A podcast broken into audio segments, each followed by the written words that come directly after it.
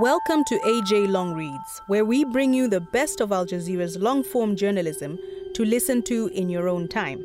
This week, we'll be hearing about how for decades Ethiopians have flocked to Lebanon in search of work, but many find a cycle of abuse that's hard to escape. Around 250,000 migrants, usually women, work as housekeepers, nannies, and carers in Lebanese homes, but none are protected by the labor law. This is Vanished The Plight of Three Ethiopian Domestic Workers in Lebanon, written by Zechariah Zelalem and read by me, Mapendo Munthali.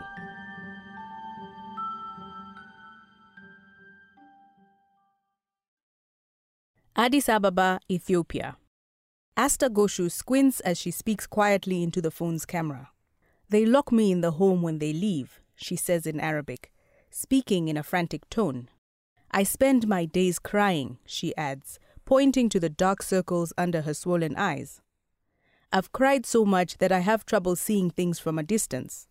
It was late 2019, and the then 24 year old Ethiopian woman had waited for her employers to leave their home for work in Beirut, Lebanon, before hitting record.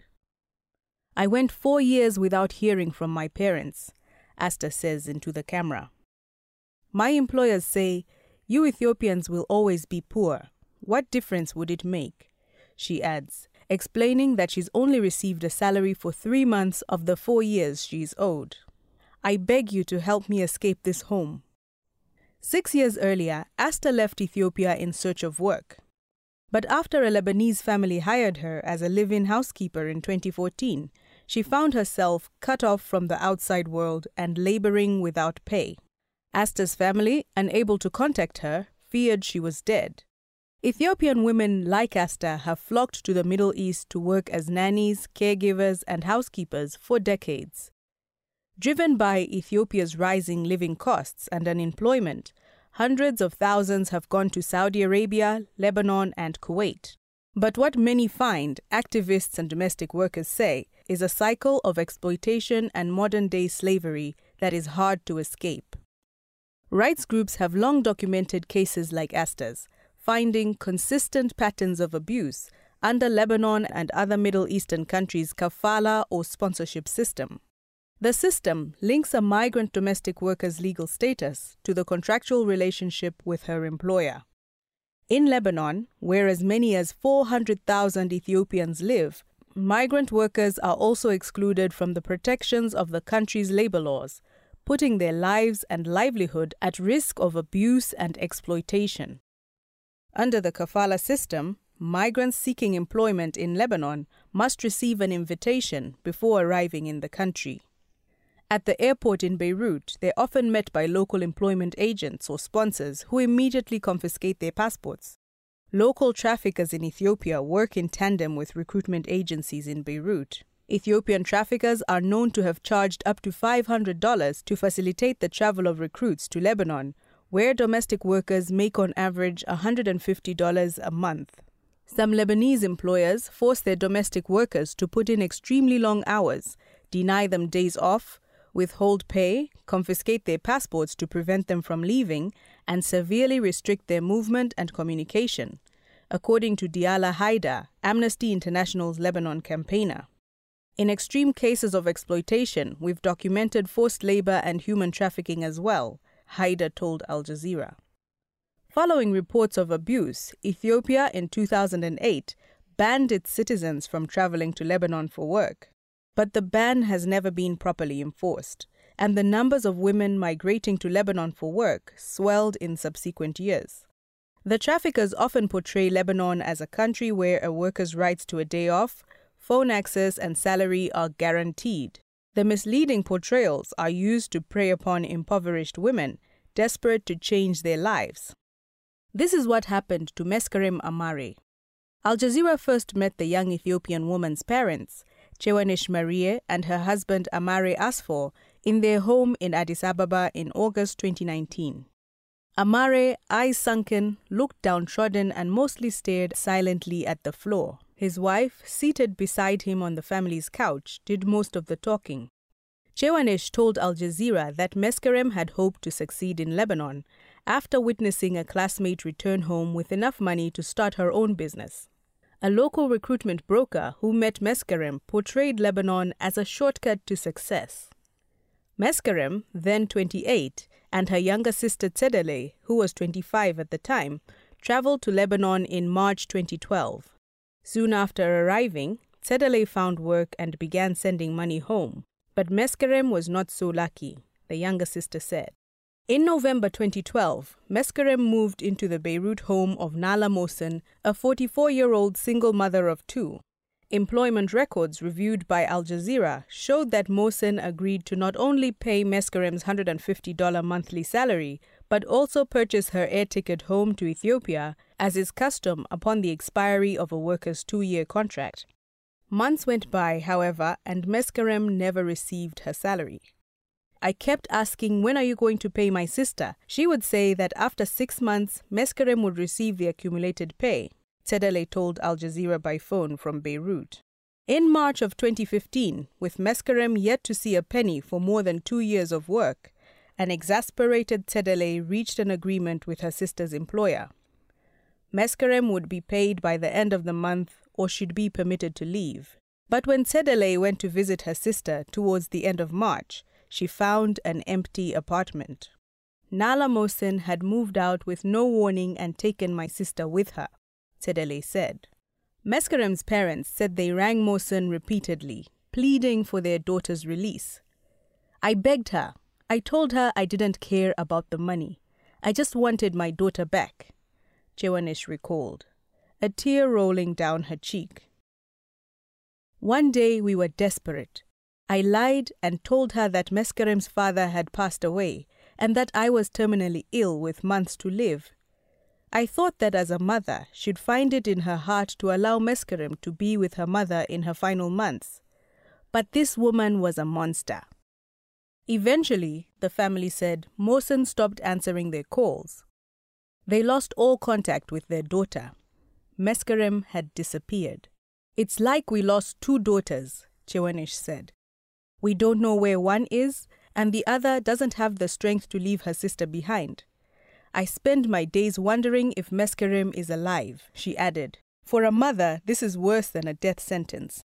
Emebet Alemu expressed the same desperation and pain. Sitting down after serving tea in her home in the Ethiopian town of Dera, 120 kilometers south of Addis Ababa, Emebet described her life as aimless. I must have been punished by God for something. I have attempted to make amends with everyone I believed I wronged. I pray daily, but my suffering is endless, she says. Emebet's biggest regret was not preventing her daughter Meseret Hailu, then 26, from leaving Ethiopia for Lebanon in 2011. When Al Jazeera visited Emebet's home in September 2019, she had not seen her daughter in eight years. Meseret started working for a Lebanese family as a domestic worker shortly after landing in the city of Jounieh in February 2011. Things started off well, Emebet said. Her daughter received her salary and sent money home. But a little over a year after departing Ethiopia, she was suddenly unable to reach Meseret by phone, and the monthly remittances stopped coming in. I don't know why she suddenly stopped calling, Emebet said, she just vanished. Meseret's parents made the trip to Ethiopia's foreign ministry, a two hour bus ride away in Addis Ababa, on at least two occasions to plead for help in locating their daughter. They took our names and opened a file for her. We hoped they might provide answers, but none came. About a year after Meseret's disappearance, her father abandoned the family leaving Emebet alone to her heartache and torment. Eventually, Emebet enlisted the help of This is Lebanon, a Canada based domestic worker rights organization that works to locate and free women who have been abused under the kafala system. The organization was founded in 2017 by Dipendra Upreti and Priya Subedi, who both worked in Lebanon as domestic workers. Upreti, who is from Nepal, was jailed for six months after complaining about his employer's failure to pay his salary. Upreti and Subedi have since relocated to Canada, where they and a staff of mostly anonymous colleagues work round the clock to free domestic workers from bondage in Lebanon. Pay or become famous is the group's tagline. The organization pressures abusive Lebanese employers who refuse to pay their workers by promising to publish details of their abuse on their Facebook page, which has more than 120,000 likes. Since 2017, we've looked into over 6,000 complaints of various types of abuse, Upreti told Al Jazeera. Many are resolved through negotiations, in particular when it's cases related to unpaid salaries. We escalate things only when abusers refuse to cooperate. The threats are enough to coerce employers to pay wages owed or free women held against their will. The group helped free Filipina domestic worker Halima Upang.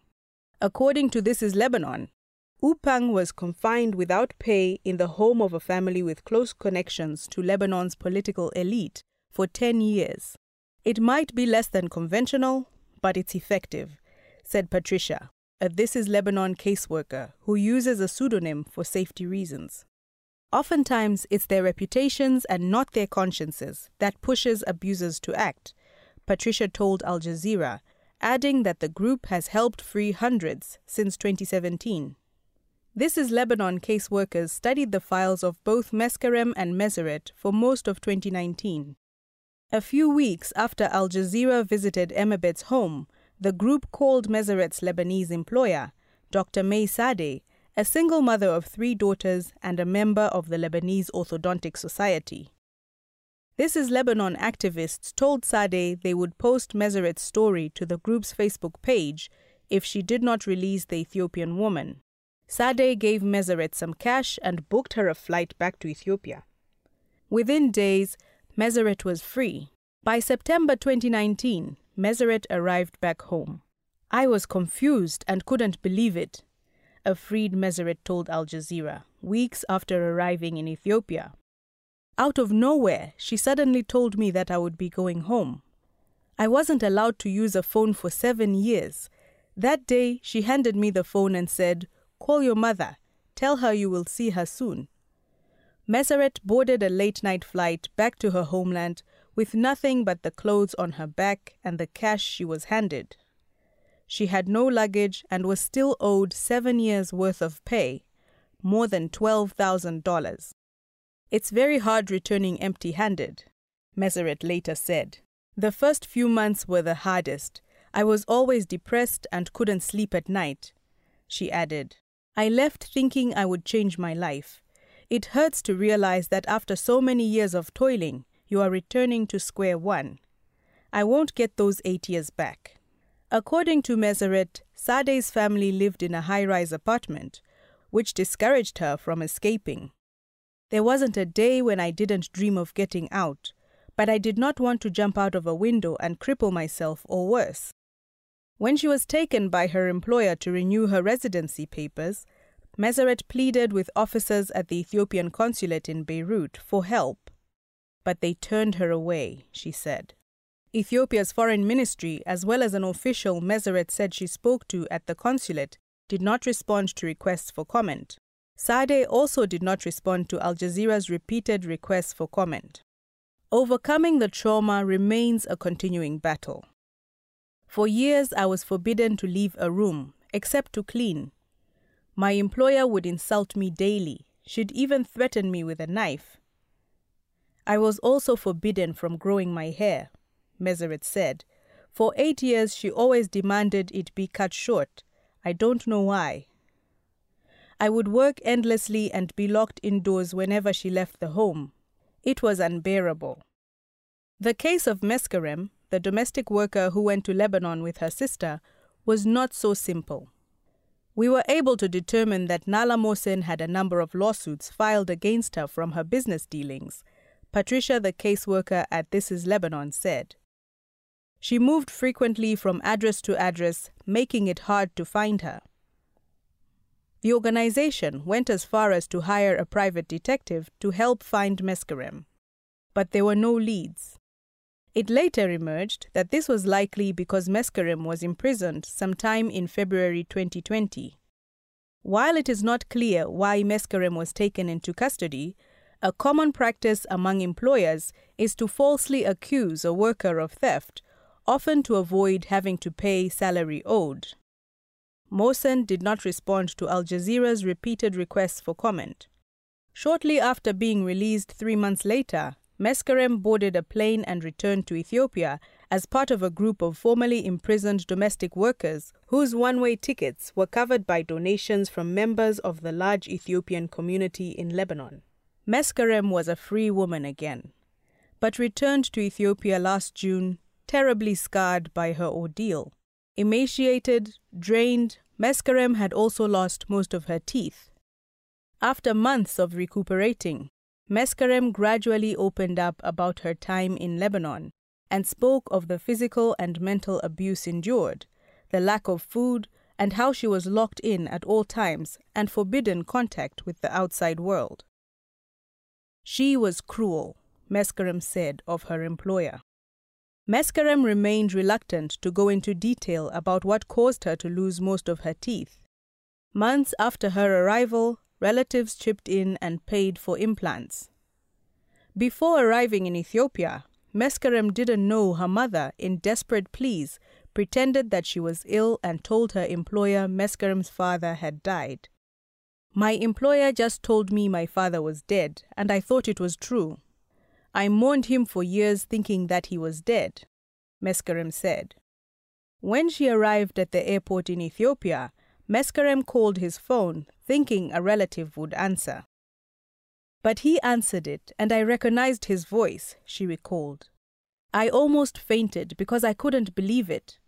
But I was so happy, and so was he. We both started crying.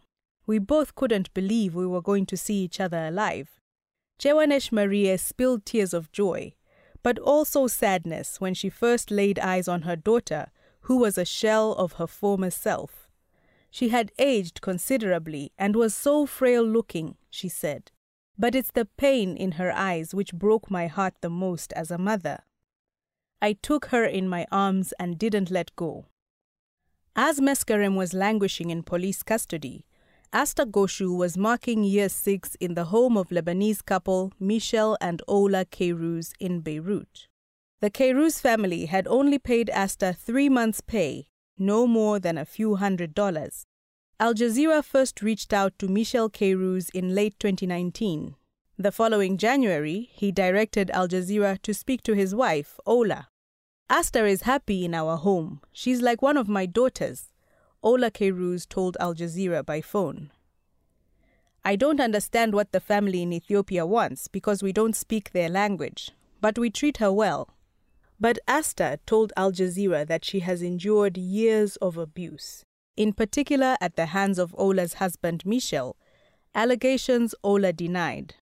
Asta explained that years ago, Michel nearly strangled her with a belt as punishment for an ill fated escape attempt.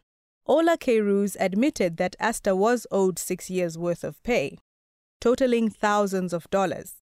We keep her money for her in a safe, she will take all of it when she returns to her country one day. When asked when that might be, Ola Kairouz said that because of the dollar crisis in Lebanon, the family couldn't afford to send Asta home.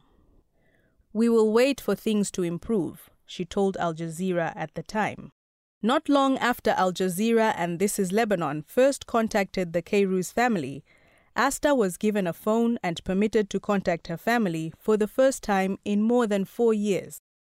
In March 2020, Ola Kairouz told Al Jazeera that the family would not release Asta because they feared that doing so during a coronavirus pandemic would endanger her.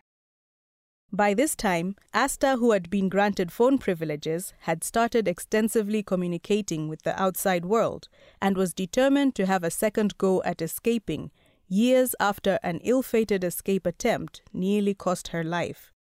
Asta said she gave herself a mid June deadline. Either I'll get out this week or I'll die. I will not let this go on, she said in a voice message to Al Jazeera at the time. On June 17, 2020, a taxi pulled up to the Kairouz family home. Asta, who had made coffee for Ola Kairouz, walked outside pretending to be taking out the trash.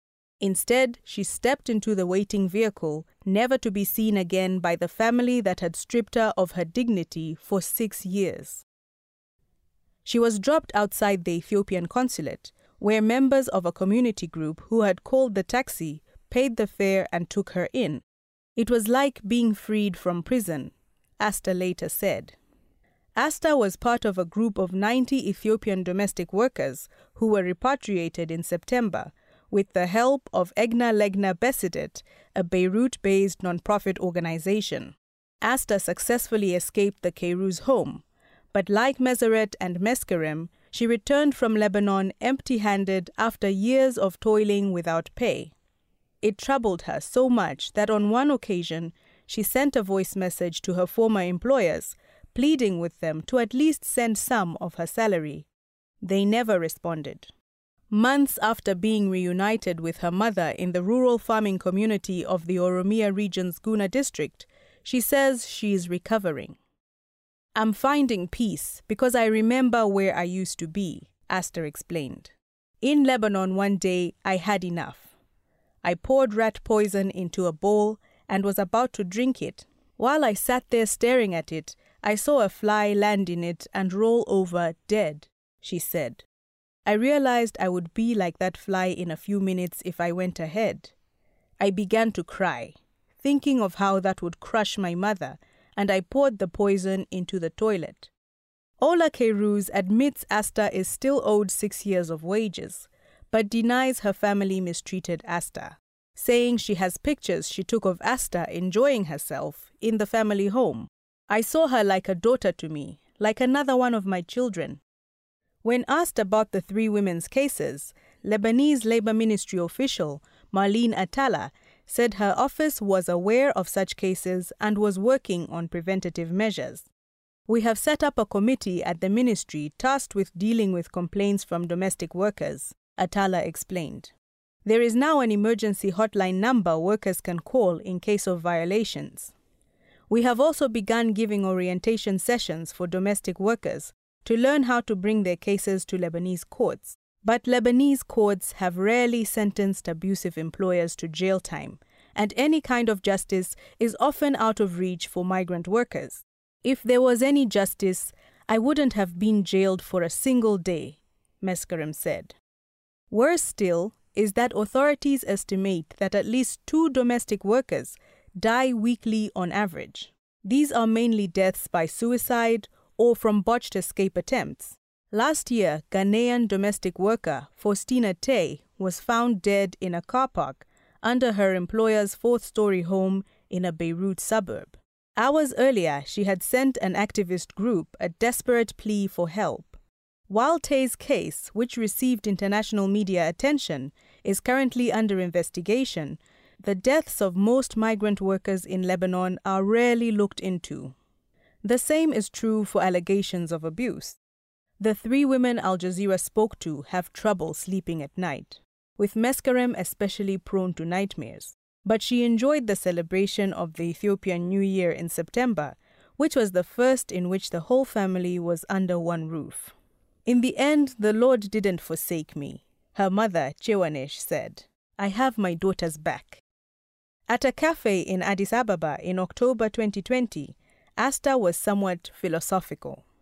I was desperate for work, but if I could go back, I would never have boarded that flight to Beirut. I'm lucky to be alive today, she said.